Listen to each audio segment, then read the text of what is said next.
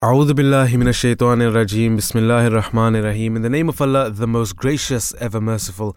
Assalamu alaikum wa rahmatullahi wa barakatuhu. May the peace and blessings of Allah be upon you all. Welcome to another episode of The Breakfast Show here on the Voice of Islam radio station. You're listening to myself, Sammar Angelis, and we will be with you, God willing, all the way up until 9 o'clock. So if you do have any questions, any remarks, any comments that you'd like to make, please feel free to do so. The number for you, as always, is is 0208 687 7878. And of course, the, um, the, the Twitter handle and the Instagram uh, handle is at Voice of Islam UK. So you can get uh, in contact with us, get involved in the discussion in any way that you like, whether it's through social media or by picking up the phone. 0208 687 7878 is the number for you. Um, if you are familiar with the Breakfast Show here on the Voice of Islam radio station, you'll know that we usually speak about three main topics after the roundup of the news. Um, and similarly, we'll be doing the same today. Um, the first segment is going to be in regards to houseplants in our room. Is this a good thing or is this a bad thing? Let us know what you think. Um, in the second hour, we're going to be discussing the risks of having smartphones in schools. Um, and then, last but not least, we'll be speaking about children's anxiety. So, as you can imagine, very important topics that we're addressing today. So, do stay tuned and let us know your what your thoughts are in this regard as well. Um, before getting into the uh, roundup of the news, uh, how are you doing this fine morning? Yeah, by the grace of God, all is well. Um, and yourself? Very good, very good. By the grace of Allah the Almighty. Um, and uh, what's what's the weather looking like? Yeah, so if we look at the weather for the week, beginning with today, we will see um, today we'll see sunny spells, patchy cloud, and scattered showers developing. Showers will be heavier in the northeast, where they will linger on but it will turn drier for most towards the evening. Uh, tonight, northern Scotland will see largely cloudy skies with a few showers. Elsewhere will be dry with clear spells and few patches of cloud, although patchy mist and fog will develop in the west. Moving on to tomorrow, we'll see a mostly sunshine to start with mist lifting, but patchy cloud developing later with just the odd isolated shower. Cloudier for parts of northern Scotland with more frequent showers. And then an outlook for Thursday to Saturday. We'll see that Thursday will be dry with sunshine in the south, but the southwest turning cloudier later. Patchy cloud and the odd shower for the north. On Friday, heavy rain will spread over much of the UK uh, from southwest. Dry and largely sunny in the far north. Saturday morning will see the rain clear the far north and cloud will break to give sunny spells but also the odd shower. So as we can see, it's a mixture of both. Uh, you know, sunny spells, a bit of cloud, a bit of shower. Um, this is what the weather is looking out, looking uh, like for the next uh, Saturday. Mm-hmm. Okay, not too bad. Um, the newspaper headlines EU rejects UK migrant plan and dissidents have PSNI data. Uh, so the Times says the European Union has rejected attempts by Prime Minister Minister Rishi Sunak uh, to get a new deal on returning migrants who arrive in the UK after crossing the Channel in small boats. The paper says an official at the European Commission told British officials they were quote unquote not open to an agreement where the UK would return migrants to the EU state where they first claimed asylum. Mm-hmm. The Daily Mail also leads on the issue of small boat crossings, reporting that UK MPs have warned the French they must go, quote unquote, faster and further to clamp down on people trafficking after being promised 480 million pounds in funding, the paper says. The Guardian leads with the latest on the data breach at the police service of Northern Ireland. Republic uh, paramilitaries have uh, got hold of the personal information of thousands of officers and staff, according to the PSNI's chief constable. It says. Simon Byrne has quoted saying that it's the force's uh, planning assumption, quote unquote, that dissidents will use the list to generate fear and uncertainty as well as intimidating or targeting officers, quote unquote. The Metro's first page features Monday's story that the NHS in England is considering scrapping the target for cancer patients to, to be seen by a specialist in two weeks. It quotes a leading oncologist saying the idea is, quote unquote, ominous and deeply worrying. NHS bosses say the current range of targets are outdated, quote unquote, because of new diagnostic techniques, the Metro reports. Mm-hmm. The Daily Telegraph reports the views of the Children's Commissioner for England, who is calling for young people's views to be at the heart of the COVID inquiry. Dame Rachel de Souza has written to the inquiry's chairwoman, Baroness Hallett, uh, urging her to focus on how the pandemic affected children. The paper reports more than 40 charities and experts has said the inquiry is silencing quote unquote children. Parents need to stop their children from joining dangerous TikTok crazes, according to the new chairwoman of the Association of Police and Crime Commissioners, Donna Jones. The Daily Mail says her warning comes days after disorder on London's Oxford Street, which was prompted by videos posted on social media. The Financial Times leads with a story about Saudi Arabia and the UAE snapping up, quote unquote, thousands of high performers uh, NVIDIA chips, uh, joining a global AI arms race, quote unquote. The paper writes that the countries are choking the supply of the chips crucial for building artificial intelligence, and that their aim is to be leaders in the field and to turbocharge, quote unquote, their respective economies. A five year old girl is, quote unquote, lucky to survive after she was attacked by a, quote unquote, bully type dog, according to the Daily Mirror's front page story. Farah Leigh Nicole has left uh, was left with horrific facial injuries, quote unquote. It reports. The paper says her mother has called for action against dangerous dogs. Hmm.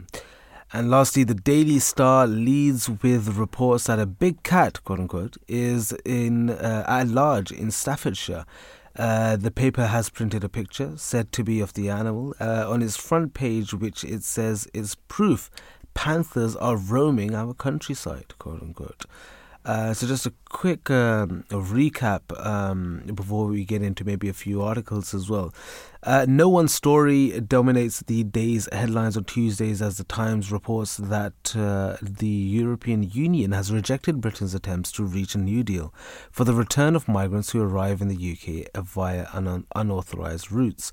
The paper says has been official, has seen uh, official notes of a meeting suggesting that such a pact is not being entertained by Brussels, which is dealing with its own internal rows over migration. Rishi Sunak had op- hoped, says the paper, that such an agreement would help him tackle the small boats crisis. A government spokesman tells the Times that the UK is in regular conversation with the EU on a range of matters relating to asylum and migration. Um, dear France, for 480 million pounds, can you actually stop the boats? Quote unquote is the question posed by the Daily Express. Alongside a picture of dinghy uh, packed with migrants, the paper carries a warning from Conservative MPs that the French must go faster and further, quote unquote, to stop migrant small boats after being promised that some from Britain. The Guardian leads with the admission by Northern Ireland's Chief Constable Simon Byrne um, that dissident Republicans have data from the police service of Northern Ireland leak. The paper says uh, this has deep, deepened anxiety, quote unquote, that paramilitaries will use the information to threaten to uh, to attack officers and to deter police recruitment, especially among Catholics. According to the Daily Telegraph, the Children's Commissioner for England is now piling pressure on the COVID inquiry to put young people's views at the heart of its investigation. The paper mm. says Dame Rochelle de Souza has written to the inquiry's chairwoman, Baroness Hallett, urging her to prioritize examining the impact of the pandemic on, the chi- on children. The paper says the issue is not expected to be looked at until at least 2025. A spokesman for the inquiry tells the Telegraph that its chairwoman is committed to investigating the impacts on young people, including health, well being, and social care. Another day, another attack, quote unquote, is the headline in the Daily Mirror. It says a five year old girl is lucky to survive, quote unquote, after being attacked by a bully type dog on the street in Stockton on Tees in County Durham. The paper says the latest attack left Farah Lee Nicole um, with horrific facial injuries, and th- that uh, uh, there are growing demands for a change in the law to deal with a with the mirror, with what the mirror calls a killer dog's crisis, quote unquote. Uh, the Daily Mail uh, highlights a warning from a police leader that parents need to get a grip on TikTok yobs, quote unquote, and stop their children joining dangerous crazes. The new chairwoman of the Associates of uh, Police and Crime Commissioners, Donna Jones, has spoken out after several incidents, including what the paper describes as flash mob looting, quote unquote on uh, Oxford Street in London when young people were encouraged on social media to steal from shops. TikTok denies any responsibility for what happened on Oxford Street, saying it's seen no evidence to support uh, the claims. Um, Jalees, was there anything in particular uh, that that that caught your attention? Um, it could be whether for, uh, it could be from uh, the headlines that we mentioned, um, or it could even be from within um, uh, other articles which are which are com- going around in uh, in the newspapers today. Yeah, indeed. So, an article which um, caught my eye, though it does it, it does um, it, it, saddens me to uh, you know to to learn about this and read this. But Al Jazeera published um, a news um, with the headline of the news was a copy of Quran desecrated outside Stockholm's royal palace in Stockholm, which is the uh, capital of Sweden, and um, you know, whenever I, I, see such an article, obviously being a Muslim myself and being a person who who who who, who understands and uh, Islam being a religion of peace, it's it's it's it's uh, sad to see that um, you know certain things like this um, is happening around the world where people feel like uh, burning the Holy Quran is um, something that they feel they need to do.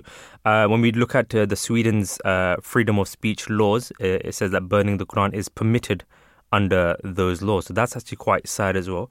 Um, so the the news it, um, the, it begins off with saying that Stockholm, uh, Sweden, um, a copy of the Quran has been uh, desecrated in Sweden's capital, as uh, and it goes on to explain what had happened. Um, first and foremost, um, you know, as Muslims, when we see this, it is it is sad to you know see such um, news um, or such things happening around the world. And, uh, you know, naturally emerges is, you know, in a Muslim's mind and in one's mind, it would um, uh, naturally it would emerge and how should a, such a person respond to such actions, you know, when, when, um, for, this is not the first time this has happened in Sweden as well. Um, when you know incidents unfolded in Sweden during 2020, uh, His Holiness um, Hazrat Mirza Masroor Ahmad, he um, said that uh, he, he, not only denounced the desecration of the Quran, but also provided um, you know counsel and you know guidance regarding the appropriate course of actions for Muslims to take.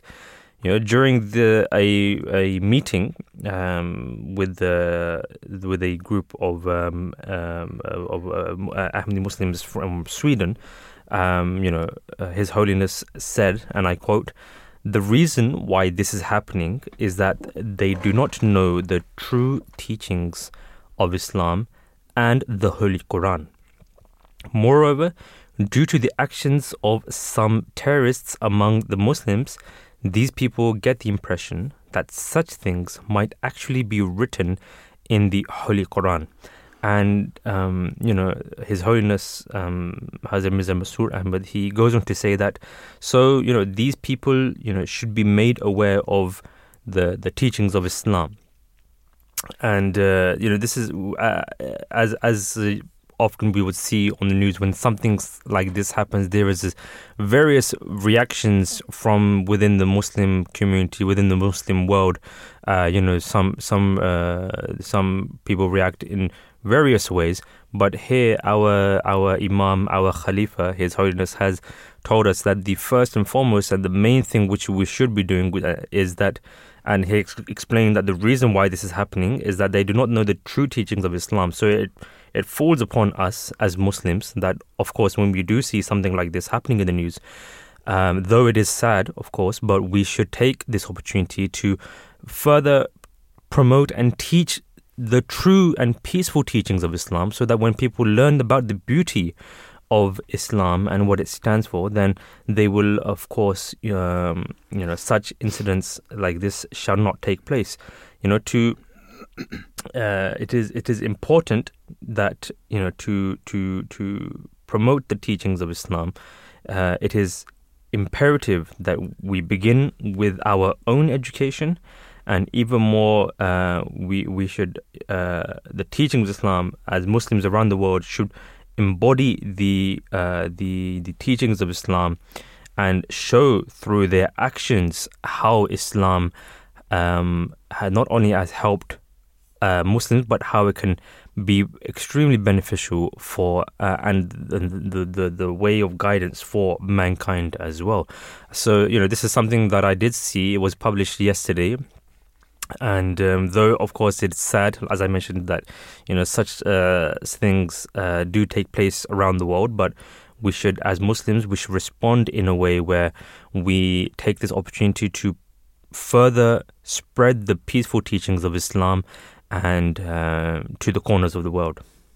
Most certainly, most certainly, and I mean it just goes to show that. Uh, um, th- th- there is still so much ignorance, isn't it? It's it's the lack of knowledge um, and the lack of understanding which has caused people to do this. Indeed. Um, and like you mentioned, uh, even within the the uh, within the, the, the, laws of the country, uh, such a thing is permitted as well, which is uh, deeply worrying and saddening uh, to see that um, we have gone to such an extent.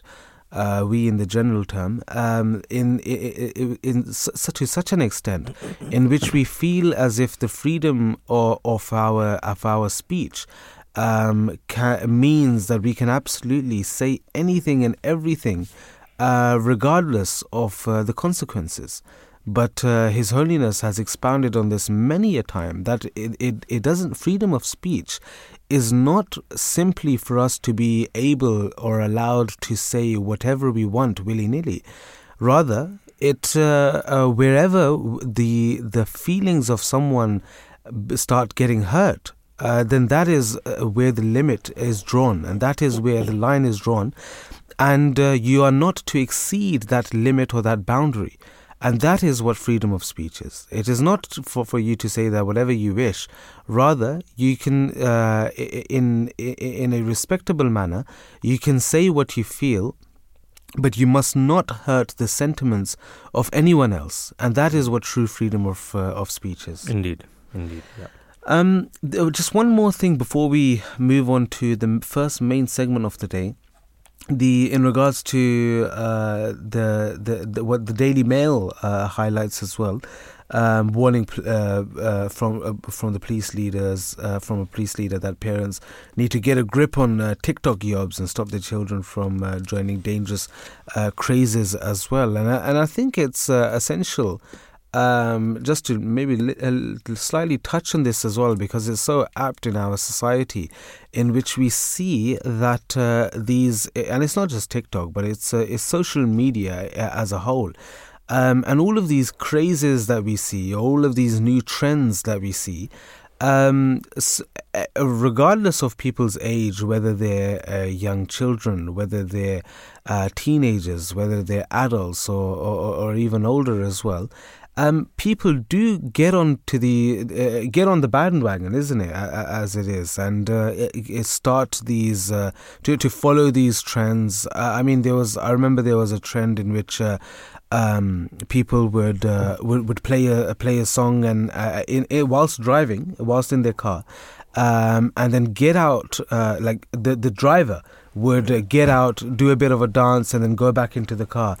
Um, and uh, there were so so many accidents uh, which happened because of that as well. And it's, I mean, if it's silly, isn't it? If you were to tell someone uh, that this is a trend, would you like to do it?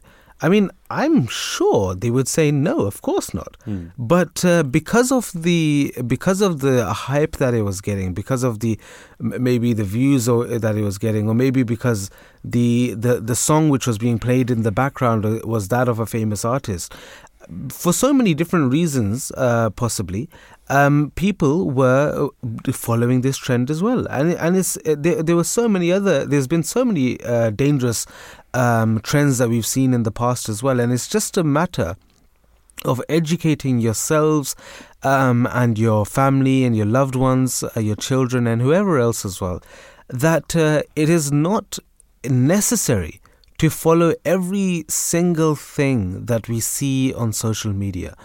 Um, of course, we can see it, understand it, and uh, take action um, uh, uh, uh on it in our own way.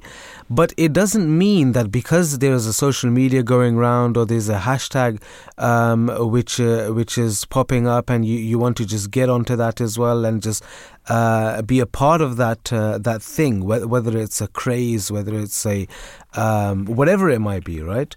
Um, it, it's not necessary for us to get involved in every single thing. You should look at your own health. You should look at whatever you feel is appropriate and uh, act accordingly, isn't it? Indeed. I mean, I, I, there's an article that I recently read on the New York Times where they used a phrase which, you know, it really struck out to me, which was uh, chasing likes. And, um, you know, uh, as you mentioned, there's people uh, nowadays, or whenever a social media trend pops up, then often what happens is people, uh, you know, want in, in, in pursuit of this trend, they are, you know, chasing likes.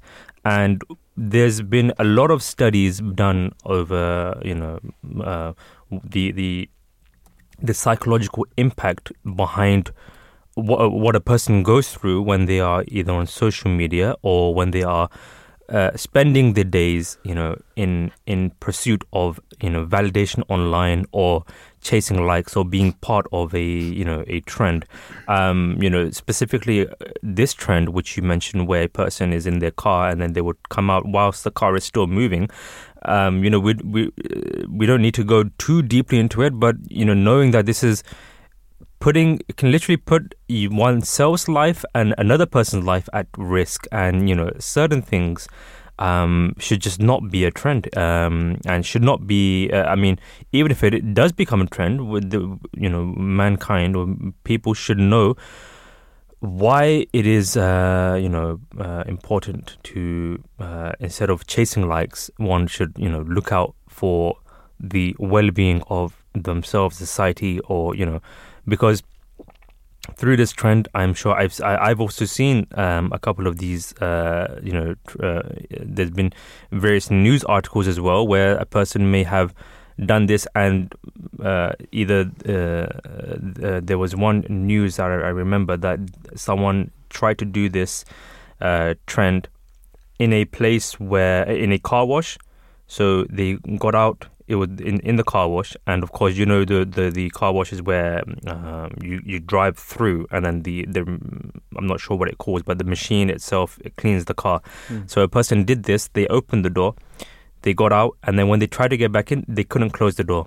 And as they got out of the car wash, the door was completely off. It was broken. Oh. The car bro- uh, the car door broke. Yeah. So you know these are the things that a person can expect when they you know uh, either do such trends which are not safe. Mm. Um, yeah, I mean, not to get too deeply into it, I'm sure everyone understands, you know, the the impacts that these that this does have.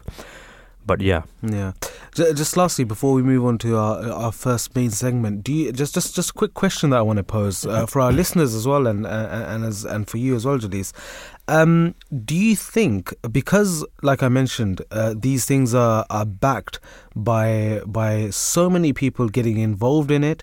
Uh, following the hashtags and following all of these things, and maybe um, social media influencers, not maybe, but m- most of them do get involved in them as well.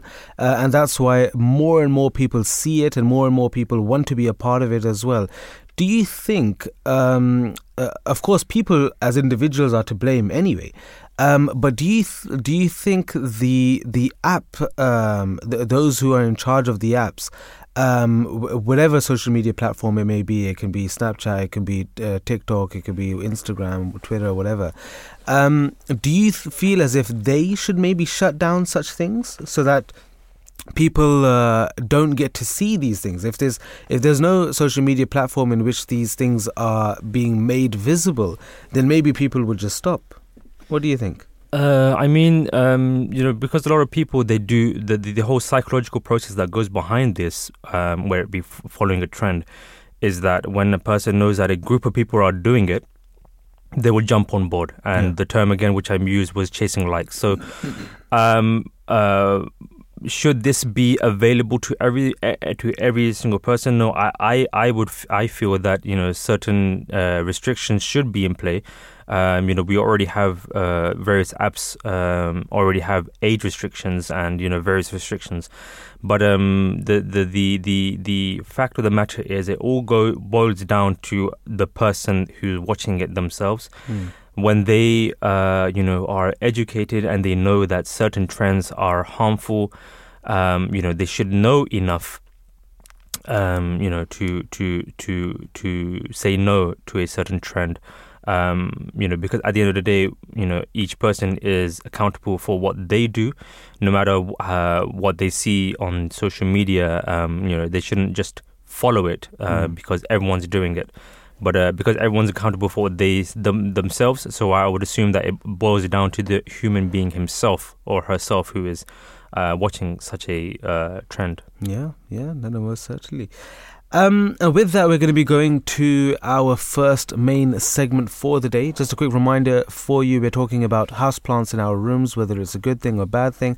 After the 8 o'clock news, we'll be discussing the risks of having smartphones in schools. And last but not least, we're going to be speaking about children's anxiety as well. So if you do want to get involved in any one of these discussions, please feel free to do so. The number for you, as always, is 0208 687 7878. And of course, you can tweet us and leave your comments on our Instagram page at Voice of Islam UK. So, most people don't realize just how many pollutants are swirling around indoors, where they typically spend most of their time. For example, many of the products we use for cleaning and refreshing our homes, schools, and workplaces are adding invisible toxins to the air. Dr. Anne Hicks, a pediatric uh, pulmonary specialist at the University of Alberta, says to BBC If you can smell it, there's a chemical in the air that's getting up your nose. So, all of that is pollution. Whether, it's, whether it smells good or bad, indoor air pollution is huge, quote unquote. So, there are a few things that we want to address um, during the course of this show. Uh, air fresheners, cleaners being harmful to our health or not? Um, how can microorganisms absorb indoor pollutants? Um, the pros and cons, maybe even of uh, growing plants indoors. Um, but the first thing that we want to address and get straight into is i i whether or not it's good to have houseplants in our room.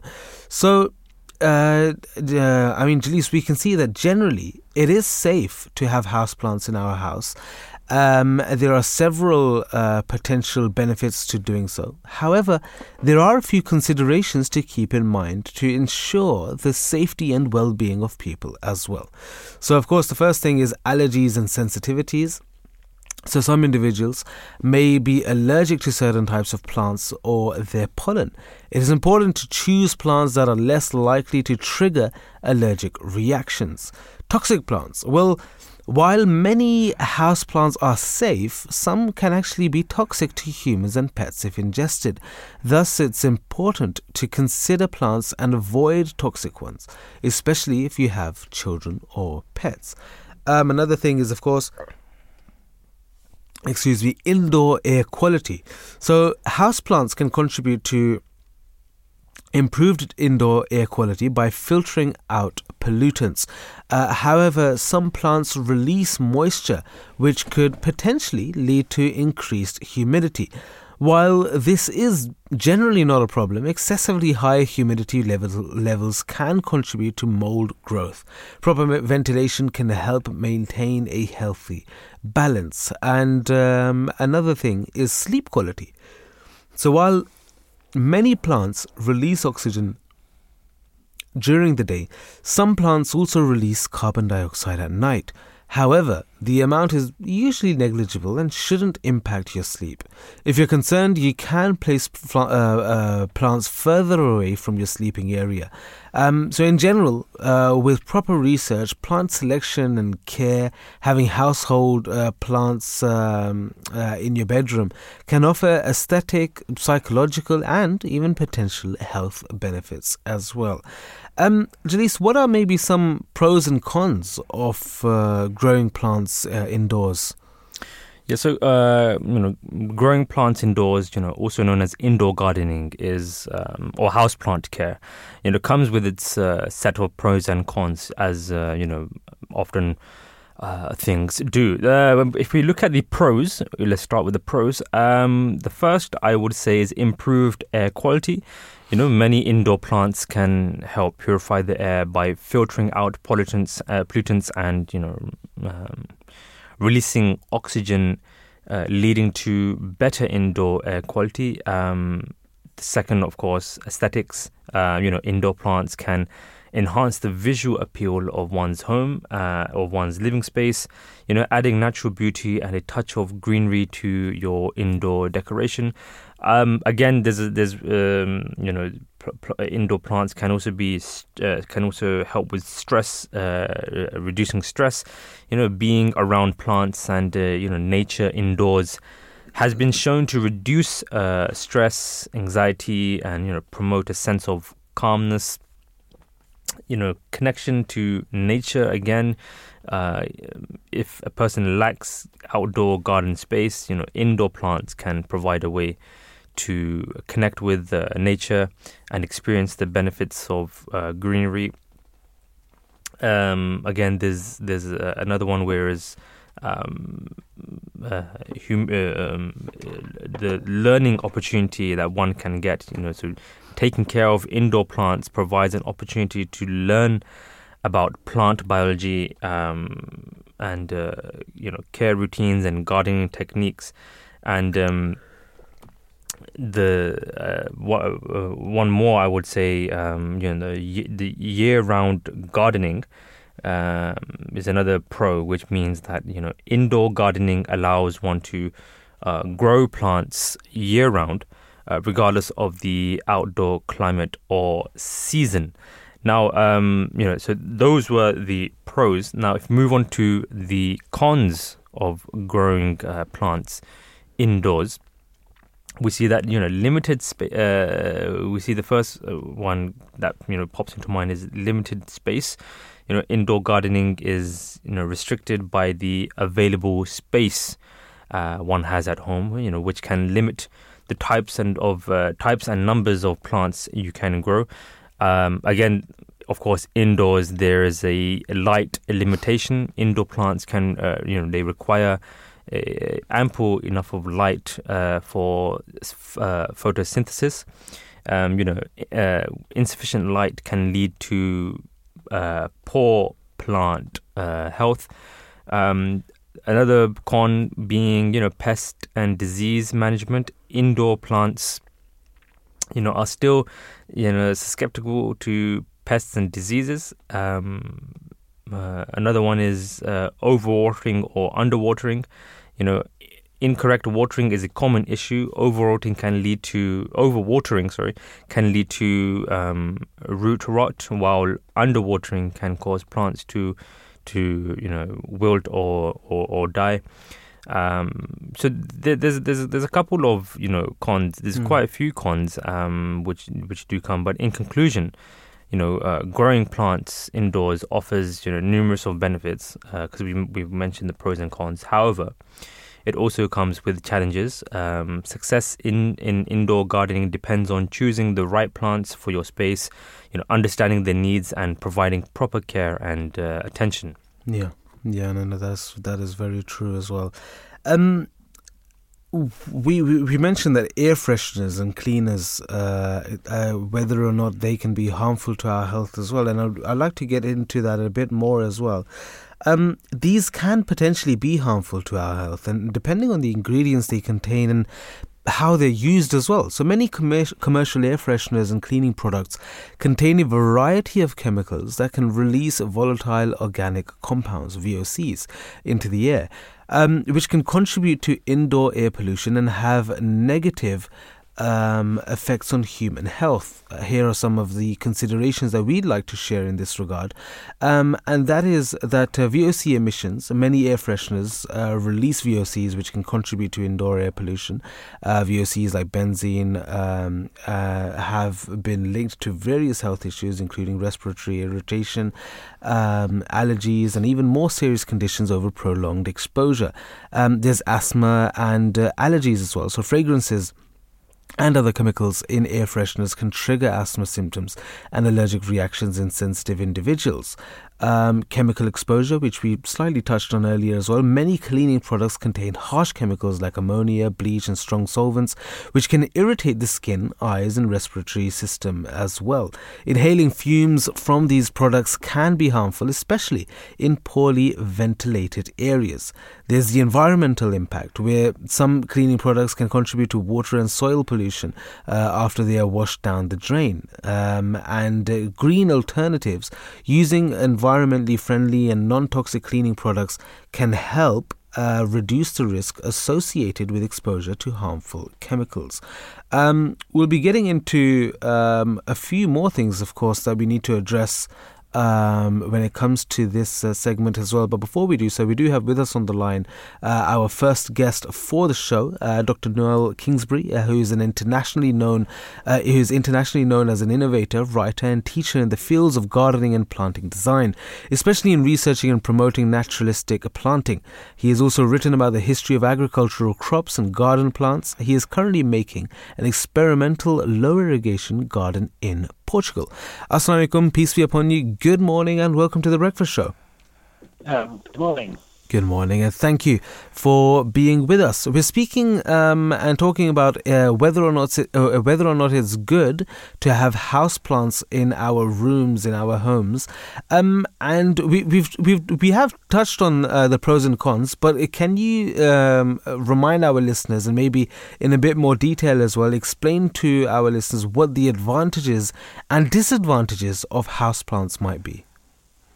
Uh, well, this um, issue about uh, air quality, something that came out of research by NASA, the North American Space Agency, um, over the last few decades. Uh, NASA have a great interest in uh, keeping the air clean in their extremely confined space vehicles, and so there's got a bit of research on uh, what can be done to to purify air. And we've certainly found that uh, plants generally and certain species of plants in particular are very good um, at uh, removing dust particles, uh, bacteria, viruses as, uh, from the air, as well as mm-hmm. breaking down uh, volatile organic compounds like the benzene and toluene and things I think you, have been talking about. And our homes, because of uh, because of modern glues, um, coatings, uh, say nothing of air fresheners, etc. There are a certain number of these things floating around in the air of our homes. The only problem is that uh, you need quite a lot of plants to, to really make a significant impact. And I think the NASA research indicated that the average home would need something like 100 plants Oh wow! Uh, to, to, to, to really make a significant uh, impact. So you know, there's nothing quite like uh, opening a window every now and then, maybe. Um, and I would argue that the advantages of plants are overwhelmingly psychological. Um, there's some research done uh, in, in, the 1980s, uh, again in the United States, by a chap called Dr. Ulrich, who uh, looked at hospital recovery rates, uh, depending on what patients could see out of the windows of their room or their, their ward, and mm-hmm. had a remarkable correlation between views over trees and greenery and recovery rates. So he then continued uh, this research, and it is pretty conclusive that um, the, the, proximity to, to, to nature or views of nature are psychological really very good on a, on a, deep level. So, you know, I would argue that having plants around the home is a way of, it's not just a way of connecting people to nature, it's actually literally um, enabling them to feel some deep way in which their presence makes us feel uh, feel, feel feel better. Mm. Uh, so you know, I would very much argue that that is perhaps the underlying reason why a lot of people like house plants and, and why they are in, in some way good for us. Yeah. Yeah, and and and for for for, for many of us, um, it, it can even be therapeutic looking after them, um, and uh, taking care of them as well. So that's that's yes, obviously yes. A, a, another benefit as well. Yes, yes. Um, is it is it true that uh, keeping plants in, in our room is bad for our health? Uh, well, no, this this was an idea that I think started probably uh, in the late 19th century when it was discovered that plants at night uh, take in oxygen and release carbon dioxide. But mm. this, the the effect is so insignificant as, as not to be um, not to be worth considering. Mm-hmm. Uh, I, and also, I was watching uh, just related to this as well. Watching uh, what, uh, watching a video um, that uh, an individual was saying that there, there are certain t- types of plants which you should actually keep in your bedroom, um, and overnight they, this would actually release more oxygen and it would be beneficial for you. And and and he was comparing it to the AC and said that um, the AC has so many negative impacts that because the room is closed um, and it's just the same air coming uh, going in and just uh, recycling that as well. Uh, so it's actually a good thing to have plants or certain uh, uh, types of plants in uh, in the bedroom, which will actually increase the oxygen level. Is that true? Um, um, well, I, I, think you just need so many to make any significant mm-hmm. impact. Um, and I'll come back to the point, my point that having plants around is, is basically a psychological benefit, and okay. they're certainly not going to do any harm. Mm-hmm. Um, and it's interesting that um, in the NASA research, one of the most effective plants for air cleaning turned out to be the Boston fern, which is a you know very common house plant and one with you know a lot of you know a lot of uh, quite a large leaf area, I suppose, and um, one that's also fortunately very adaptable to a wide range of, uh, conditions. Um, mm-hmm. But I, I, don't think we're really seriously looking at plants as a way of, of um, of, of choosing atmosphere within a room. However, um, within it's interesting. There's a move by architects and interior designers on a larger scale uh, to use plants in, in buildings uh, to do well to act, sort of act as air conditioning by, by, by cooling the air. Mm-hmm. Um, and these sort of office block atrium plantings, for example, where they, they if they feature plants at all, they tend to feature a few kind of rather stiff-looking fig plants. But if you use particularly climbing plants, which are biologically much more active, you know, they can take quite a significant role in, in cooling the atmosphere within within that building atrium. Um, at, at, at, at, scale, mm-hmm. uh, but that's not something that really kind of um, it's not something kind of practicable to the to the private home in the, in the same kind of way. Yeah, yeah. Okay, that's interesting. Um, uh, Dr. Dr. Kingsbury, um, what are the best conditions uh, for, for, for houseplants for for those of our listeners who are uh, interested or uh, uh, that, uh, in starting to, to, to, to, to look after houseplants um, in their home as well?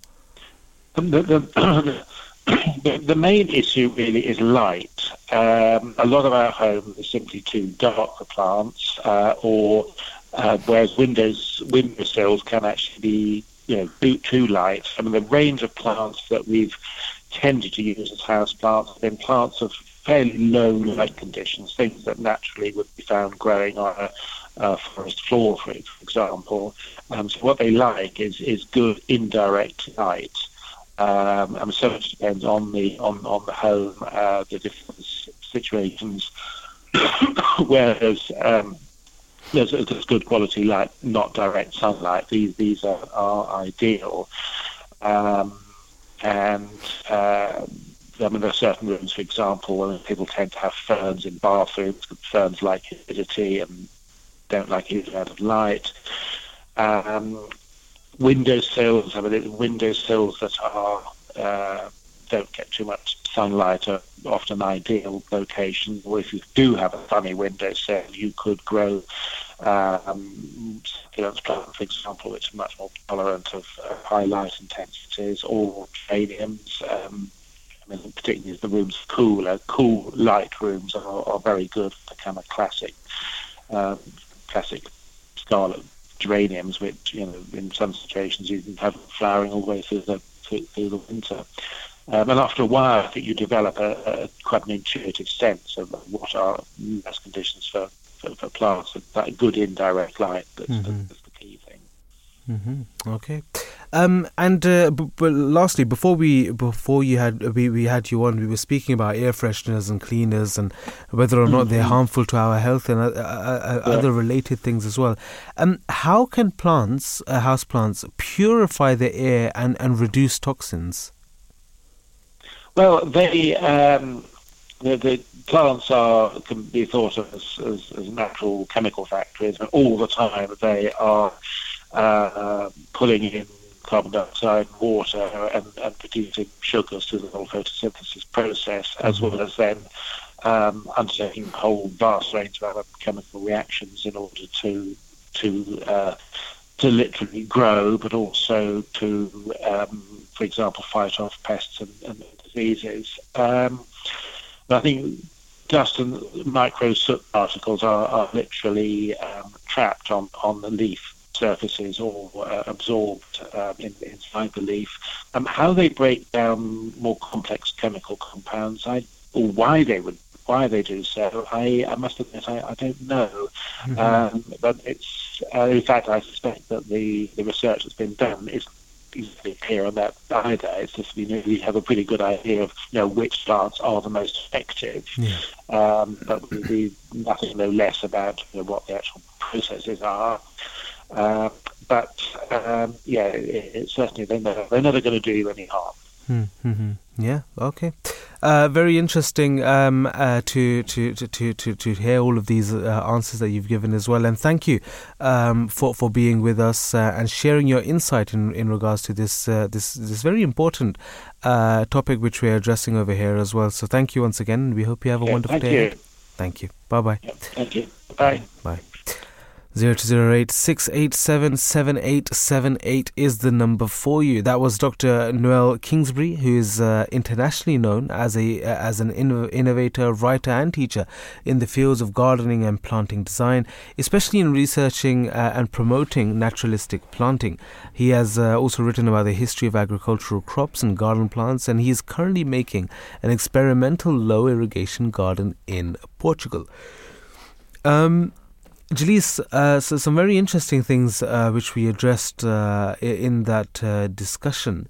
Um, before we um, uh, talk uh, about, I mean, actually, we can we can get into what Islam teaches us in regards to um, this topic that we are addressing, and if time permits, then we can maybe to speak a little bit more about uh, examples of indoor pollutants uh, removed by microorganisms and other such uh, related things as well.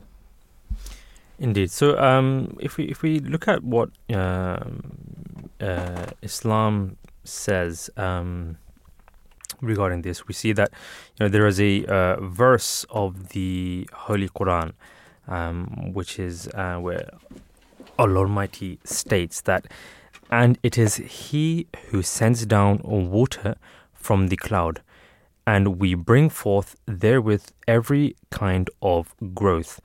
Then we bring forth with that green foliage, wherefrom we produce clusters again, And from the date palm, out of its sheaths, come forth bunches hanging low, and we produce therewith gardens of grapes, and the olive and the pomegranate, similar and dissimilar.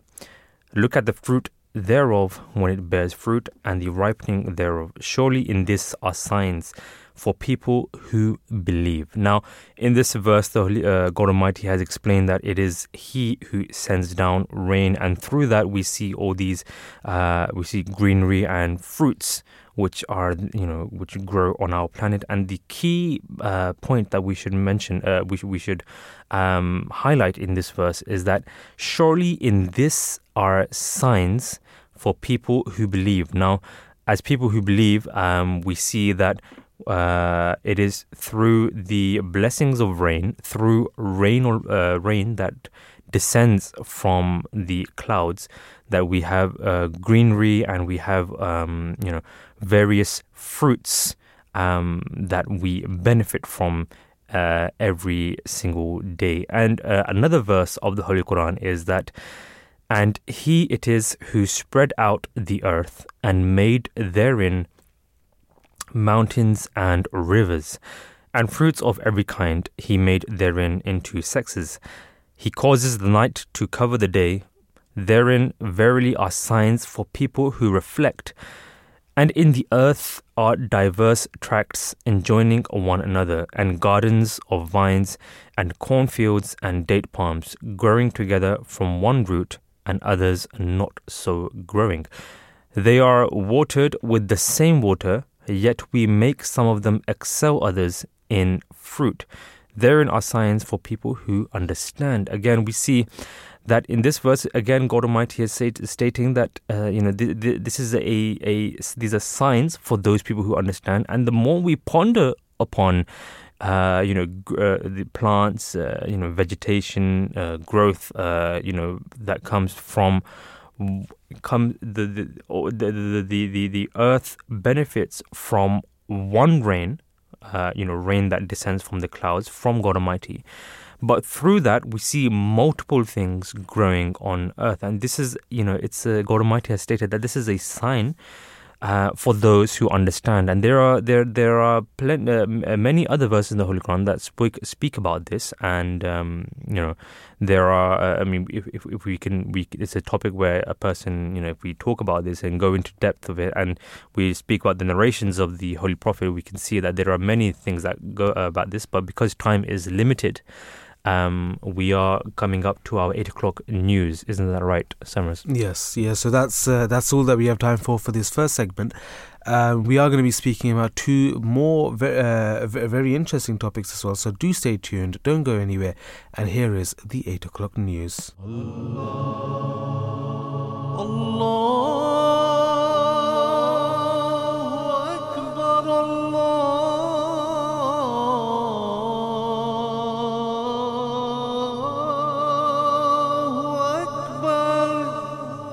You're listening to the Voice of Islam Radio, broadcasting on DAB and via the internet 24 hours a day.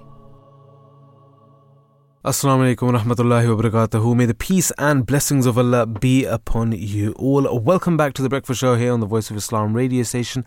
Just a quick time check for you. It is two minutes past eight on Tuesday, the 15th of August 2023. And you're listening to myself, Sammar and Jalees. And we are now going to be addressing our second topic. If you are just tuning in, um, we were speaking about, after the, the roundup of the news, if, of uh, about whether or not it's good to have houseplants in in our rooms. Now we'll be addressing the risks of having smartphones in schools, and last but not least, we are going to be speaking about children's anxiety shortly as well. Um, it, uh, whilst uh, just getting into this uh, second topic and the second segment, the United Nations has warned of the risks of smartphones in uh, schools, stating only technology that supports learning, quote unquote, is merited in uh, schools. Mobile devices can cause distraction, risk pupil privacy, and lead to cyberbullying, says UNESCO. Uh, the UN's Education, Science and Culture Agency but less than one in four countries have laws or policies banning phones in schools, uh, and that is what the report has found. We'll be addressing um, quite a few things uh, during this uh, discussion um, on whether how we can deal with children who are addicted to gadgets, uh, children of different ages, um, uh, what effect does you, the the use of gadgets have on students' academic development uh, and health uh, and uh, uh, other related things as well. But uh, before we do so, I believe we'll be speaking to our first guest for this segment. Indeed, we have Manos Antoninis with us. Manos Antoninis is the Director of the Global Education Monitoring Report since 2017. He has previously eh, he was previously responsible for the monitoring section of the report. He coordinated the financing gap estimates for the 2030 education targets the projections on the achievement of universal primary and secondary education completion and the World Inequality Database on Education. He has been representing the report team in the Technical Cooperation Group on SDG 4 indicators, which he is currently co chairing. Uh, Assalamu alaikum, peace be upon you. Good morning and welcome to the Breakfast Show. Walaikum salam. Thank you for inviting me. Thank you for being with us. Um, just getting straight into it, we have the uh, first question, which we have on. It's a very important uh, topic which we are discussing today. Um, so, you are known as the uh, director of the Global Education Monitoring Report. Um, could you please tell our listeners what um, report this is? Uh, the Global Education Monitoring Report celebrated last year its 20th anniversary and it is the um, tool of the international community to monitor progress on education in the international development agenda. We are an editorially independent report that is hosted and published by UNESCO, and we have two mandates. The first is to report on quantitative progress in education, and I think many of the things you mentioned about what I've done relate to uh, that part of our mandate. But we also have a mandate to monitor the implementation of national and international strategies to achieve our global education goal. And that's why we have a theme, and the theme of the 2023 report was technology in I education. See. I see, I see. And um, what makes uh, UNESCO adopt a policy, um, you know, to, to ban having smartphones for children in schools? Um, um obviously, this is the topic that we're discussing today. So, so what is it that makes UNESCO adopt a policy such as this? I mean, first of all, let me say that uh, the report, as I said, is editorially independent. It is hosted and published by UNESCO. What the report says does not bind UNESCO uh, in, in the, its policy proclamations. In any case, the way UNESCO decides on uh, certain statements is through uh, consent and through uh, country deliberations through its own mechanisms. What the report does is to review the global progress on education and the different challenges, and to make recommendations on the basis of all the evidence that it collects. And in that sense, there are so many technologies all over the world. There are so many different contexts. It's not possible for the report to make recommendations that are specific to a particular technology in a particular country. What the report did was to examine the evidence see that there is a lot of hype often related to technology and call on policymakers when they deploy technology in education to ask themselves four very important questions that we often forget about. The first is whether technology is appropriate for the context to which they're applying it. And by that, we really mean does it actually really lead to improved learning? Yeah. The second is whether technology is equitable is it's offered in conditions that allow everyone to benefit and not only the more privileged. The third is, is it scalable? Have we calculated the short-term costs that are required to uh, make it available to everyone? And the final, is it sustainable? Um, sometimes we forget that if everyone in the world had such resources to their um, uh, uh, uh context uh, disposable for them. The costs in terms of environmental implications, such as resources and energy, but also the social um, context, the social repercussions, and you mentioned some of them, on privacy, um, on safety, on well-being, are so heavy and so high that maybe we need to rethink a little bit about the application of technology in education as well. Mm-hmm, yeah, yeah. And um, is the ban on um, smartphones aimed at all schools in the world? Um, you know, but ma- many of them still ignore this warning. And you know, what do you think about this? So a, a report cannot issue a ban on on um, uh, on phones Mm-hmm. uh, in schools all over the world. Mm. The the report covers all contexts in the world, from schools and uh, in countries that have no electricity at all, and there are such countries, um, to uh, countries where advanced technologies are being applied, even facial recognition in classrooms. Uh, it's not possible for one recommendation to apply to all these contexts.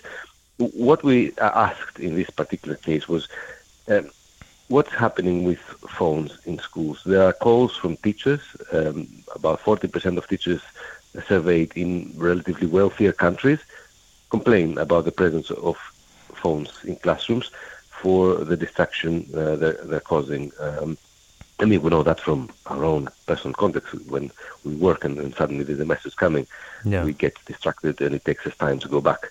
Um, and we know that phones are not used in several sensitive functions of everyday life. You're not supposed to carry um, uh, a phone uh, because that could lead to accidents. Well, learning is very, very sensitive, so you really have to protect it.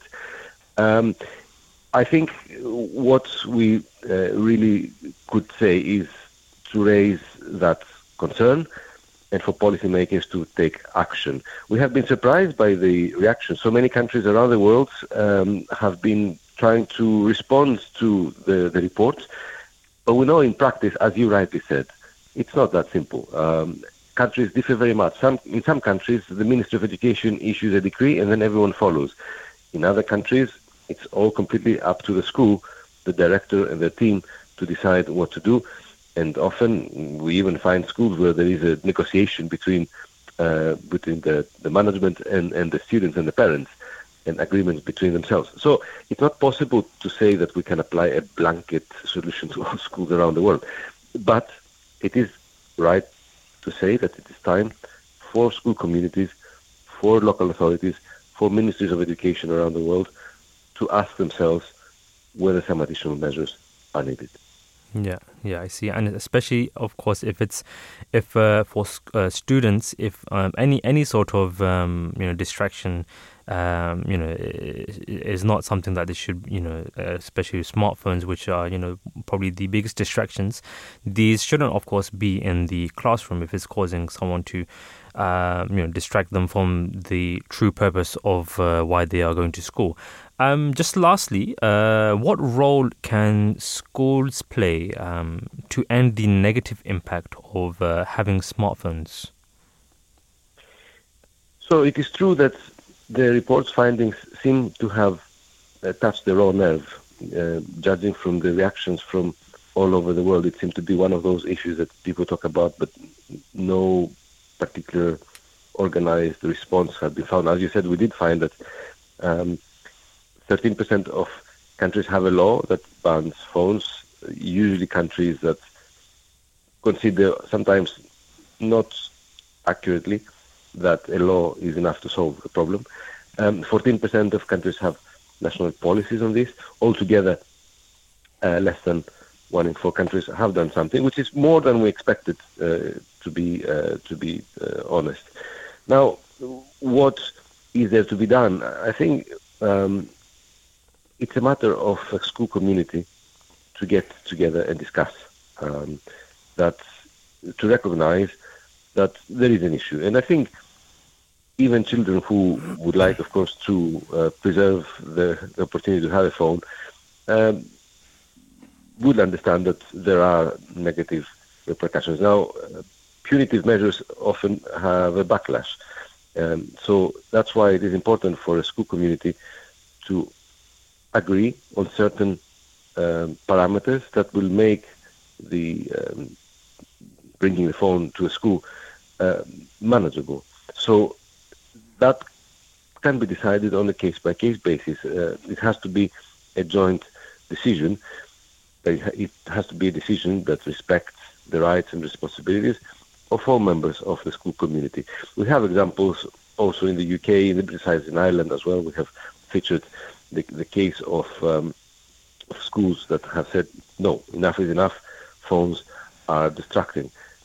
I can imagine that there are contexts where perhaps um, the availability of phones in the classroom, if used for pedagogical purposes, could be useful if it uh, allows, instead of a, a textbook, uh, all students to uh, consult the same material and progress through uh, the content of a subject.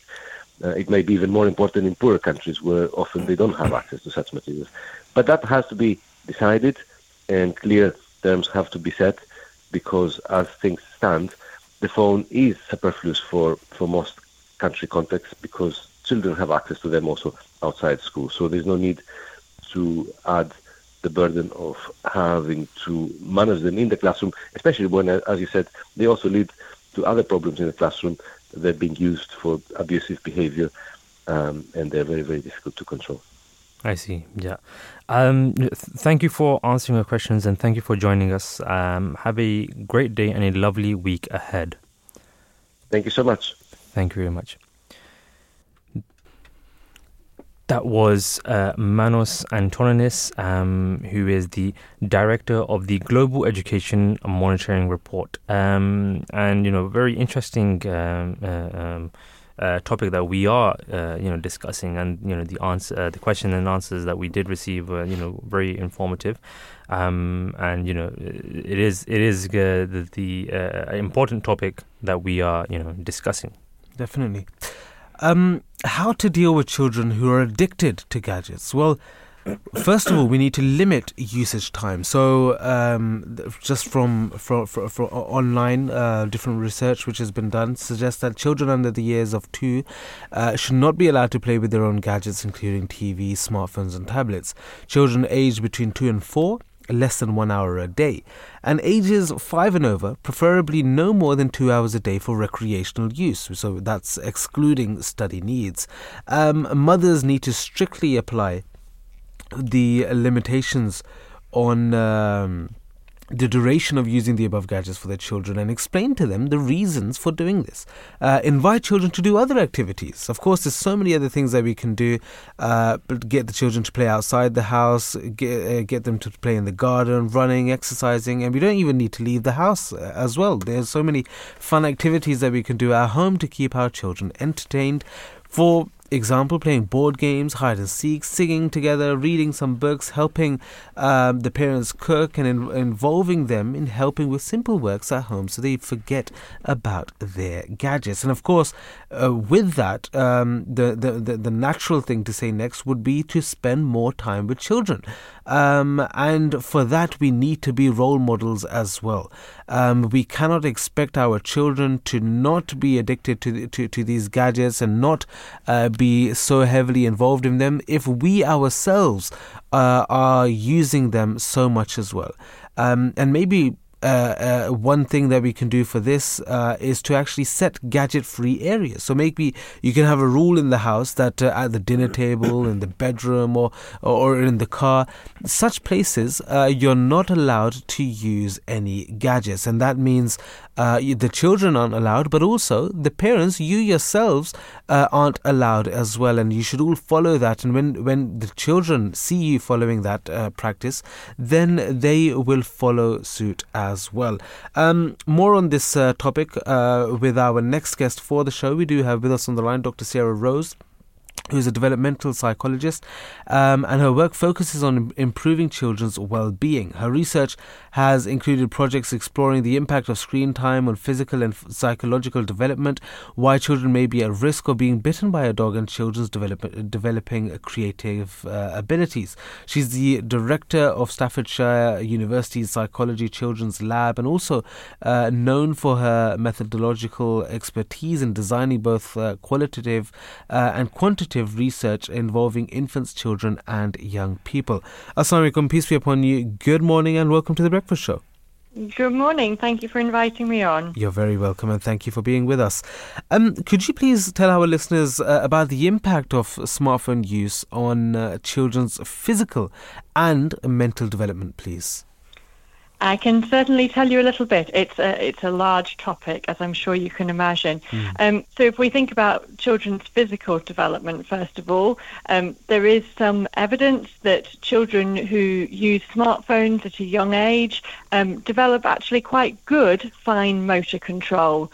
Um, because it's something that they're practicing, because they're you know having to point and click and and uh, be quite accurate with their their fingers, making small movements. Um, it can actually help their fine motor control develop.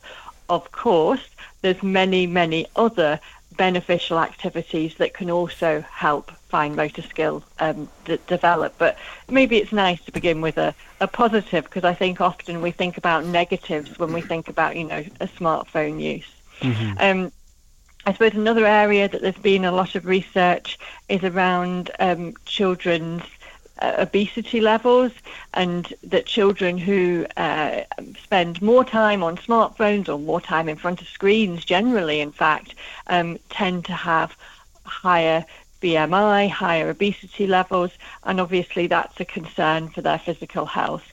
Um, I suppose there, you know, I was just listening to, to what you were saying before I came on air. There are so many different activities that children can get involved with. And the trouble with smartphone use is it's a very sedentary, sitting still activity. And if we spend a lot of time sitting still and we keep eating, mm. we put weight on. Um, so it, I feel a little bit like we shouldn't necessarily blame um, the smartphone for an increase in potential obesity levels, but we need to think about smartphone screen times being part of a balanced healthy lifestyle. And clearly, if children are spending very high amounts of, of time on these devices, um, and sitting still, therefore, for high amounts of time, that is going to impact on their, their physical health. And you know, I talked about their fine motor, their small uh, physical movement control, but um, you know, gross motor skills are really important for children as well, jumping, running, um, etc. Um, and again, if they're spending lots of time sitting down, they'll be missing out on opportunities to develop those skills. Yeah. No, no, most certainly. Um, and before having you on, we were speaking about uh, a, few ways in which we can lessen um, the, the, the, the, the, the, the time that uh, our children spend uh, on, on these gadgets as well. Um, what should parents and schools do to prevent and reduce smartphone addiction, do you think? I think we all as society really have a responsibility to our children to try and model, and I know you were just talking about this before I came on, model sort of healthy smartphone use. Mm. So I, I do have some concerns actually about just saying in schools, let's have an outright ban, because I think schools could also be an opportunity where children could be taught um, responsible mobile phone use behaviours.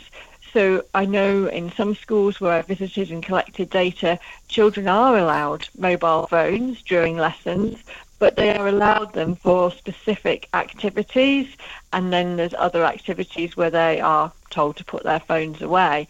Um, I do have some concerns about that, particularly around kind of equality, that you know not all children will have the same mobile phone, and that there may be um, competition among children about you know who has the best, the newest, etc. Mm. And so you know getting them out in class puts an assumption that all children have a phone that can do whatever it, the activity is that the, the teacher is asking the children to use the phone for. Um, but I think that sometimes outright bans on mobile phones in school is maybe missing that opportunity to enable children to develop healthy smartphone habits, where they understand that these devices have their uses, uh, can be beneficial, can can maybe you know make a lesson more engaging with having some activity that might involve um, a smartphone, um, but that they also understand that these devices can be a distraction and that they do need to be put away. Um, in research we've carried out, we spoke with, with young children, um, 10 and 11 year olds most recently, and actually we were really um, impressed, I suppose, is maybe the best word, mm-hmm. at what good understanding these children had of both the benefits and the risks of smartphone usage. And I think sometimes um, having those conversations with children is really important, and that actually maybe children are, have a better awareness of some of these issues than we think they do.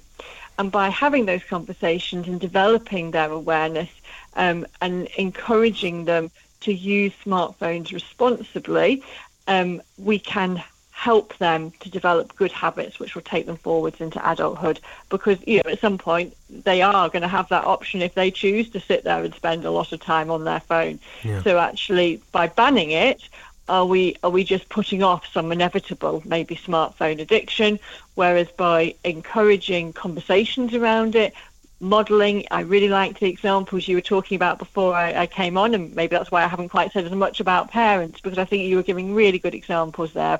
All, you know, all the different things that parents can do in terms of activities at home, um, having areas in the house where we don't use smartphones, mm. having rules maybe particularly around smartphone use prior to bedtime. There's been a lot of evidence around sleep and um, smartphone use in that hour before bed, disturbing sleep. So again, having those rules, but parents also need to follow those rules. We shouldn't just expect our children to follow them. Of course, of course, and I think the the the key word that you used there earlier was responsibly, uh, using using our gadgets and using our smartphones responsibly, and and and uh, it, when we do that, and when our children do that, um, then they'll be able to make proper use of that as well. And even uh, our worldwide head of the Ahmadiyya Muslim community, uh, Hazrat Mirza Masroor Ahmad, may Allah strengthen his hand, on so many occasions he's told us about, uh, and you mentioned that as well, right in the beginning, the, the benefits. There there are benefits, um, and it's crucial crucial that we make proper use of these benefits that, uh, from um, all of these things, smartphones and these other gadgets as well. But uh, it's equally important for us to educate ourselves of the negatives so that we can stay away from them and, and, and only make use of the benefits uh, from these gadgets. And I think that is uh, absolutely uh, essential as well. Lastly, um, I wanted to ask you what advice would you give regarding the use of gadgets um, and how they can be positive in life, especially for, for children and adolescents? I think actually the COVID 19 pandemic gave us maybe an opportunity to reevaluate smartphone social media use because suddenly actually um, technology became really important for keeping in touch with people. And I think that that is a key benefit to te- technology really. Particularly if we have friends family who may be in different countries who we may not be able to see regularly in, in person, actually technology can give us that feeling of connection to a person, to a place, to help us um, have that, you know, that sense of belonging, that sense of identity. Um, you know, if we're growing up in a culture that's maybe different to our own, um, or if we have maybe um, different different beliefs to, to others who we might see on a daily basis, being able to connect with people using technology suddenly makes the world a smaller place in, in, in many ways. And I think there's some real advantages there. Um, I think clearly in terms of education and you know being able to access knowledge um, smartphones means that you know knowledge is, is at our fingertips and very yeah. very accessible to us and we have to again support children to develop that ability because there's there's good knowledge and mm. accurate information available via smartphones but of course there is also um, conspiracy theories, inaccurate information, inappropriate information that maybe we wouldn't want our children to access. Yeah. And so, again, it's a little bit of a, you know, it's great that we've got all this information just there, but we do need to think again about that responsible use and educating children um, to be able to spot fake news, yeah. to be able to evaluate and critically analyze the information that they find um, in order to be able to decide whether it's it's good information or not. Mm-hmm. Very good, very good. Uh, thank you, um, uh, Dr. Rose, for, for, for being with us, for answering our questions and sharing your insight into this uh, this very important topic, uh, which I think is crucial not just for, for children but for parents mostly as well. Mm. Uh, so thank you once again, and we hope you have a wonderful day ahead. Thank you. You too. Thank you very much for having me on the show. Bye bye. Thank you. Bye bye. 0208 687 7878 is the number for you. That was Dr. Sarah Rose, um, who is a developmental psychologist, and her work focuses on improving children's well being. Um, uh, so, very interesting um, things that she's uh, she mentioned, some tips um, um, and some things that ch- uh, parents also should keep in mind uh, whilst um, uh, educating uh, and regulating their children's phone and gadget use as well. Indeed, I mean, um, you know, when we come to the you know Islamic aspect of um, this, and you know, of course, uh, sometimes someone may ask, well, what uh, such a, how, can this such a topic be linked to uh, Islam? Well, when when when we see that encouraging, you know, moderation in Islam encourages moderation in all activities you know, including gadget usage, uh, um, you know, this aligns with the teachings of Islam. You know, promoting uh, balanced and uh, purposeful lives is what you know Islam uh, teaches. You know, um, Islam educates uh, states that you know to educate children about the responsible time management, um, aligning their actions with the concept of worship and avoiding excessive indulgence, whether that be in in various things. And as we see today, and because we are talking about gadgets, um, we see that you know children um, in this day and age are you know um, are very much indul- in, in, in, indulged into the uh, the gadgets, whether it be a a, a, a any a, a, sort of screen or a tablet, and um, you know this is this is something that if if person, if a child grows up like this, it, be, it can become difficult in when they are older to fulfill the responsibilities or you know the purpose um, that they uh, purpose of life, uh, which in Islam uh, we are taught that the purpose of life is you know to worship God Almighty, and and uh, also um, you know uh, uh, looking after hum- humanity and uh, taking care of uh, uh, humanity as well. And if a person is indulged in um, you know technology, you know like too much excessive use of spending time in you know in front of screens that can be very harmful. Um, you know you you spoke about parents should be role models. Um, you know, this this reminds me of an incident. Um, you know, once I saw a, a, a, a person sent me um, something they, uh, where a a mother and a child were sitting on a um, train, and both of them were reading. You know, they were re- both reading books. And uh, whilst everyone else on the train were either on their phone or on a uh, tablet, um, and you know, someone asked the mother how she got her child to read a book, and the mother replied that she didn't really do anything. She just showed her example, and the child followed suit. So it's important, um, and, you know, that parents um, you know that they, they they should set an example where they um, where the children can then follow um, suit. And you know of course it is it is seen um, um, statistically proven as well that those parents that spend more time in front of screens then naturally their children will of course spend more time in screen. And that goes with any um, you know a, any field of study as well um, again, the Holy Quran says that you know, uh, not the Holy Quran, again, Islam and of course the Holy Quran. We, we read that you know when excessive love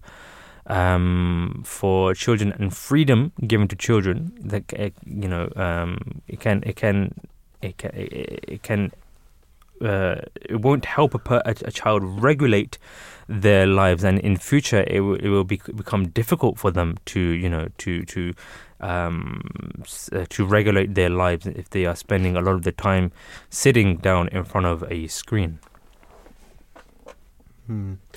Um, some some very interesting uh, uh, things that we've uh, we've mentioned, and and there's a, a, lot more that we can uh, address in this regard as well.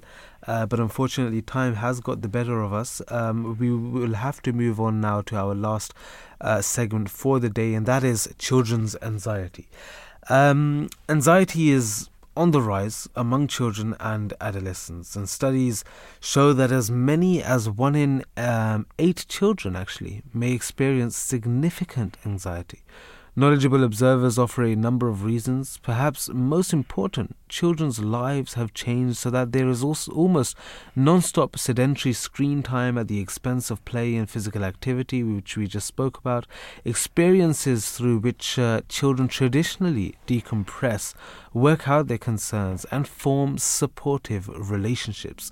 So, there are a few things that we want to address uh, throughout the course of uh, this segment. Uh, which factors uh, cause a child to experience anxiety, mindfulness, and self care, um, how we can help children with anxiety uh, d- d- disorders. But the first thing that we want to address is what makes children easily anxious. So, sedentary screen time versus play and physical activity. Um, and remember that uh, if you would like to get involved in any one of the discussions um, which we're having in this segment now, um, then please feel free to do so. The number for you, as always, is 0208 687 7878. And you can tweet us or leave your comments on our Instagram page at Voice of Islam UK. So the shift towards more sedentary activities often involving screens, raises concerns about the potential consequences on children's emotional and mental well being. The lack of physical activity and outdoor play, which uh, have traditionally been avenues for decompression, self expression, forming connections, could actually contribute to heightened anxiety levels isolation from traditional decompression activities, the reduction of face to face interactions and communal activi- uh, activities may result in feeling of, feelings of isolation and a lack of emotional out- outlets. The absence of meaningful personal interactions and opportunities to express concerns and thoughts could exacerbate anxiety.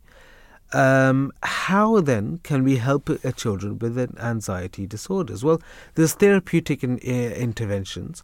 Uh, seeking professional help through therapy or counseling can provide children with tailored strategies for managing their anxiety. Therapeutic interventions offer tools to develop coping mechanisms and enhance emotional resilience. There's mindfulness and self care. Well, practicing mindfulness techniques and encouraging self care routines can empower children to navigate their emotions effectively. These practices facilitate a greater understanding of their feelings and help them develop strategies to alleviate anxiety. Um, and if we if we if we actually look at this, we can see that only guarding and supervising prayers will guarantee to keep us and our future generations free from sins and wrongdoings. Uh, and uh, His Holiness mentioned that if you want to save your children from falling into these uh, these sins and these filthy and obscene practices, um, then the best way is to try and uh, make them regular with prayers. Um, and another thing that he mentioned in Friday's sermon was that salat, which is prayer, uh, should be offered in congregation, should be offered regularly, and should be offered on time. The Holy Prophet of Islam, may the peace and blessings of Allah be upon him, has said that offering prayers in congregation increases the reward 27 fold. Indeed, indeed. I mean, um, you know, before we do get on to, uh, into uh, you know what factors cause a child to experience anxiety, and uh, you know, um, you know the do's and don'ts in responding to children's anxiety, uh, we do have uh, with us Dr. Simona. Um, Dr. Simona is a senior postdoctoral researcher working across the departments of psychiatry and experimental excuse me, um, psychology of the uh, University of Oxford. Her recent work focuses on child, adolescent, and parental mental health during the COVID pandemic or in relation to gaming and social media. Assalamu alaikum, peace be upon you, and welcome to the breakfast show. Good morning. Thank you. Good morning. Um, thank you for joining us. Um, we are discussing a very important um, topic um, and just getting into the questions. Um, how is anxiety present in children and how can parents recognize it? Uh, well, thank you for having me, first of all. But um, yes, so anxiety can take many forms, really. We typically think of anxiety as a sort of fear or nervousness or worry, but it can also show up as um, more physical symptoms like, let's say, fatigue, headaches, or stomach aches, or things like irritability, anger, and sleeping issues. It's important to note, though, that some anxiety is expected and is often very useful, let's say before important events or at certain developmental stages. However, it's when those fears and worries become persistent, extreme, or interfere with school, home, or play activities uh, that that may indicate internalizing issues or anxiety disorders and sort of requires worry then on our own part. I see, I see.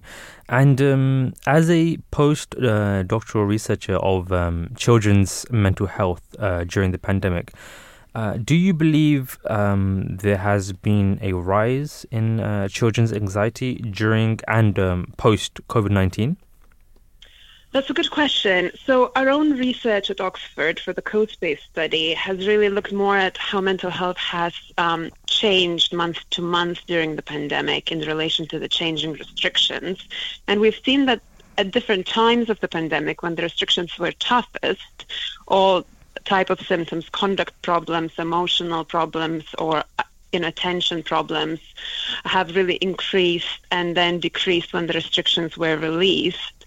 And that was particularly pronounced for sort of primary school age children, whereas those from vulnerable families like those with special education needs, lower income families, or single adult households showed elevated symptoms throughout.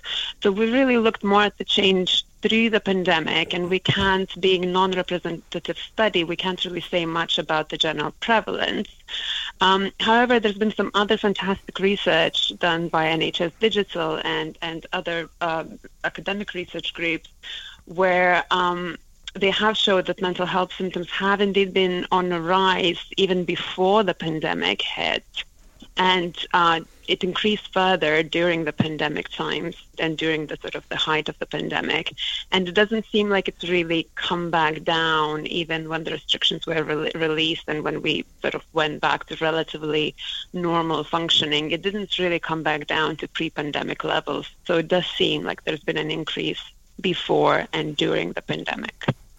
I see, I see. And, um, you know, with regards to um, people, various people who deal with um, anxiety in, in various ways, uh, we see, you know, that children may avoid school or turn to excessive use of technologies to deal with anxiety.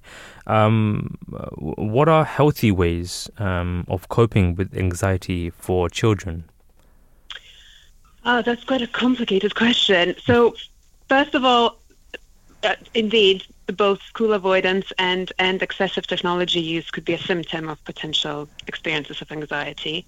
Um, and when that's the case, I think the first thing to really determine is whether whether there is an issue. So, um, for example, excessive technology use might appear excessive to adults sometimes, but might not actually be that excessive given how much time our young people are spending online nowadays for schoolwork, for their social life, and things like that. My own research for the Oxford survey, for example, shows that the wide majority of, of, of um, adolescents actually um, the sort of the gaming and well-being is not is not really related or or related in a good way.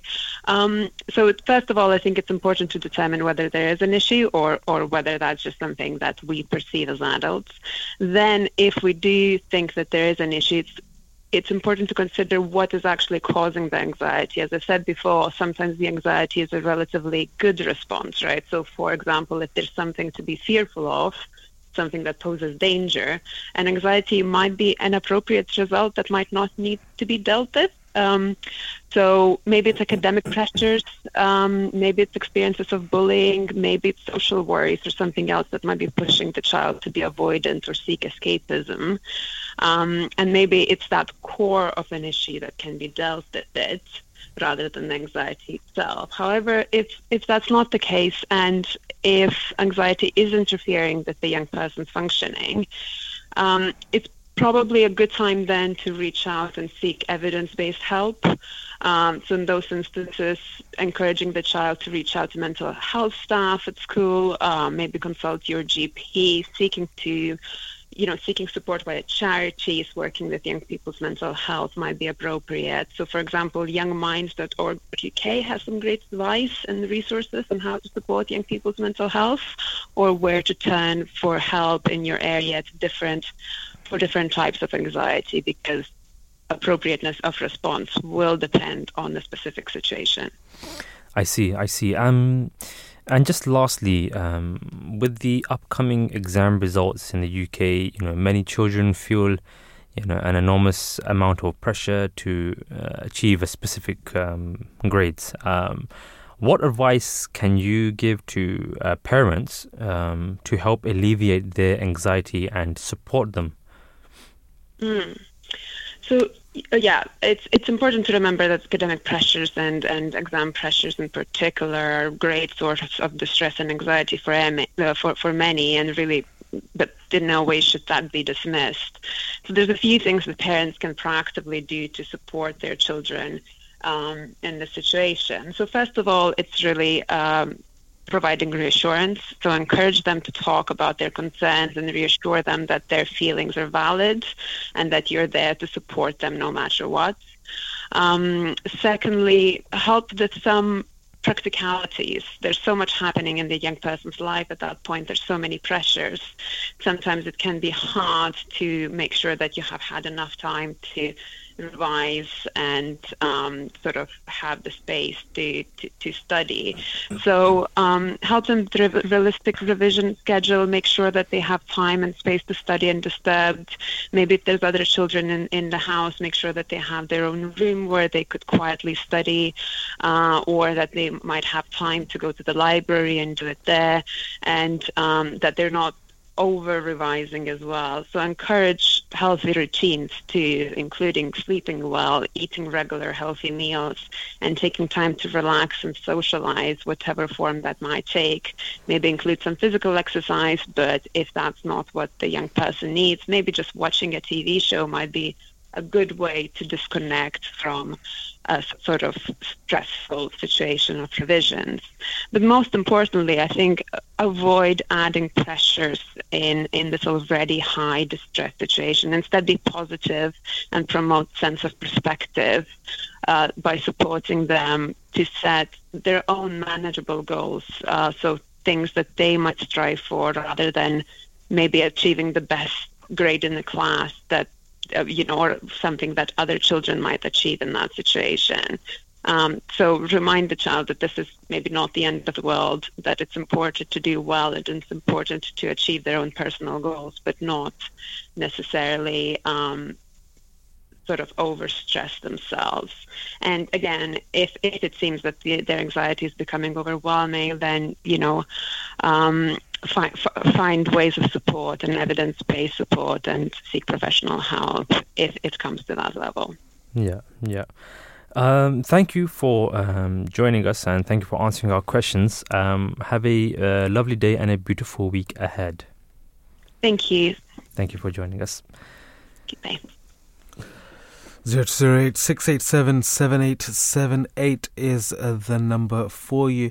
Um, that was uh, Dr. Simona, uh, and we'll be going straight to our uh, next uh, guest, our last guest for the show. We do have with us on the line Dr. Vilas uh, Sawrikar, uh, who is a lecturer of clinical f- psychology at the University of Edinburgh and registered clinical psychologist. He is also the program director of the Children and Young People's Mental Health Program at the University of Edinburgh and a deputy director of the Centre of Applied Developmental Psychology. His area of interest is to understand how individual psychological factors interact with family factors in common mental health conditions. Um, and from this, he explores novel approaches to treatment that address individual differences in how people develop mental illness and the response to treatment. Um, Assalamu alaikum, peace be upon you. Good morning and welcome to the Breakfast Show.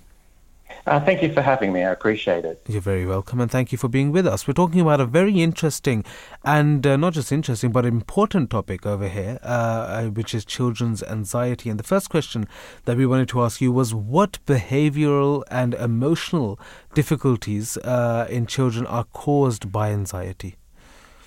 Well, that's a really interesting question that really speaks to how anxiety can present itself in different ways and you've touched on the fact that they can be broken down in both behavioral and emotional components. And behaviorally, what we see is that anxiety often manifests in avoidance, in the sense that children who feel anxious will want to alleviate the stress or distress they're experiencing.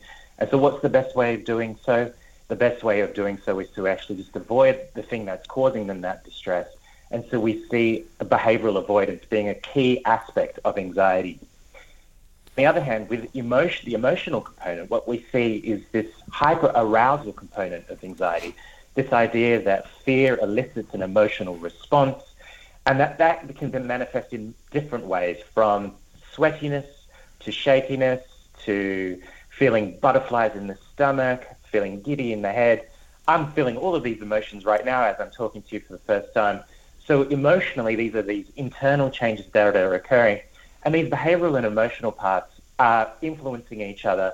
And what we can see sometimes is that children become so overwhelmed by these emotions that they, they get stuck. They become what we call uh, kind of functionally impaired. They're unable to approach a situation with confidence, and, and it stops them from living their fuller lives. And it's when it comes to that stage that we seek to sort of help children understand that process and find solutions to those problems. Mm-hmm. Um, your, your, research focuses on how individual psychological factors interact with family factors. What uh, what common family factors can be found in young patients uh, which uh, are dealing with anxiety? Yeah, well, it, I think it's really important uh, to see uh, mental health within the sort of environmental context. And unfortunately, the evidence shows that mental health difficulties often run through families in, in the sense that there are genetic components, but there are also family environmental influences. Mm-hmm. And one of the most important family environmental influences are the parents' own anxiety. And that parents can sometimes have uh, d- deep levels of anxiety that manifest in parenting behaviors that then creates a modeling pathway. They model anxiety, and that this influences the way the child uh, learns how to cope with their environment. We also find that uh, children who have anxiety, parents often find it difficult to know what to do when they see their child experience anxiety. Mm-hmm. And in order to help decrease that distress in a very rapid way, they accommodate for their child. They facilitate that behavioral avoidance. so we see often parents uh, making compensations or taking their child away from a distressing experience and while that these are notable behavioural responses to those situations in the sense that the parents are doing their very, very best to manage their child's anxiety, this can inadvertently uh, maintain that anxiety because the child hasn't learned that the thing that's really scaring them is very unlikely to happen. Which leads me to this last component. So, from the fact that families experience anxiety in general, that there's this accommodation. The last bit that we work from a treatment perspective is this idea of reinforcement, that these inadvertent attempts to accommodate for their child actually reinforce the anxiety and that the child learns these unhelpful, maladaptive coping strategies when they feel anxious that then in, unfortunately maintains that anxiety rather than challenges those anxieties. Mm-hmm. And it's these reinforcement learning procedures that are key to our understanding of how better to target families and family interactions in a way to help the child learn better ways or more helpful ways with coping with anxiety. And so it's this interaction between these individual vulnerabilities that children often present with these early temperamental characteristics. Even when they're born, parents will tell you, I just knew my child was anxious. They were always just shy. They were avoidant. And it's these um, parental responses, often the case, where it's not that they mean to do it, where they're trying to help their child, but unfortunately they inadvertently reinforce these behaviors, anxious behaviors, which leave this family and this child in a cycle of ongoing difficulties with managing anxiety. And so, from a treatment perspective, it's these interactions that we focus on and trying to modify so that we can get uh, children back on track and give them the skills that they need to deal with anxiety. Mm. I mean that, that's that's absolutely uh, essential and crucial. What you mentioned um, in regards to parents uh, looking out and for these particular things as well, and, and, and that's when uh, treatment will uh, be better as well. And and speaking of uh, treatment, you you explain um, uh, it, the the your integrated care model, the, the staged care. Um, Could you kindly, um, uh, for the benefit of our listeners, explain how it promotes the prevention of anxiety amongst young people in particular? Yeah, I think it's really important to understand that anxiety is actually a normal response to situations. Mm-hmm. And so when we think about young people in, and more specifically, what we find is that anxiety is part of their normal behavior. So distinguishing problematic anxiety from normal anxiety is a challenge for parents, children, practitioners, everyone involved. And so what we've presented here is a model that helps us identify that type of anxiety that is likely to predict problematic anxiety over the life course. And so one of the key things about staged care is the identification of problematic anxiety at the earliest point in the course of its illness and to help distinguish it from the kind of normal anxiety, the kind of anxiety that you hear children say is, oh, I'm scared of the dark, for mm-hmm. instance, or I don't want to be on my own, right? These are normal responses but when a child gets stuck in an anxiety cycle that says, I'm not able to go to school, I'm not able to make friends, this level of static anxiety needs to be identified early, as early as possible, so we can prevent those anxiety problems. And so our staged care provides key criteria to enable practitioners, professionals, and parents, and the child themselves. I should not, you know, exclude them from this mm-hmm. equation to be able to identify at the earliest point, okay, hang on, I've got a problem. I need to find a solution to this problem. The other key thing about this staged care model is that one of the great challenges in being able to identify anxiety is that we leave it too late and we're unable to find the right treatment for that person. Often they come at a stage of their illness where their problems have grown to include a variety and diverse sets of problems and here we are trying to squeeze them within this one size fits all kind of treatment model that makes it very difficult for them when they come to be like, actually, this treatment is going to work for me. Yeah. And so one of the things is to expand our understanding of mental health, not to look at the problem in terms of mental disorder specific, but in terms of the problems that the person is presenting with. And this staged care model allows us to assess and determine what needs this individual requires from the very outset of treatment. And it's that distinguishing factor of our integrated care model that will help individuals access the care they need at the earliest point in time. And that we propose is the best way to prevent that kind of lifelong mental health difficulty that will impair them over the life course. And so young people in particular are important from this perspective because the onset of anxiety and other mental health difficulties peak at this developmental period. So we have proposed this staged care model to be the kind of optimal model of prevention of mental health difficulties for this young person and their and over their course of life. Mm-hmm. Uh, I mean, that's uh, uh, spot on. I mean, uh, it's so, there's so many uh, important things that you addressed uh, in that, and and it's it's it's essential, like you said as well, to spot these things early on so you can prevent and cure um, and, and, treat it properly as well, and help the individuals and the, the, the young infants and and ch- children to, to to cope with their with their with their anxiety as well. Um, unfortunately, that is all that we have time for today. Would have loved to speak for you uh, with, with, you for longer and, and get more Absolutely. insight uh, into this very interesting and important topic. But uh, unfortunately, that's uh, all that we have time for today. Excuse me. Um, so thank you once again, and we hope you have a wonderful day ahead. Thank you very much. Thanks Thank for having you. me. Thank you. No bye bye.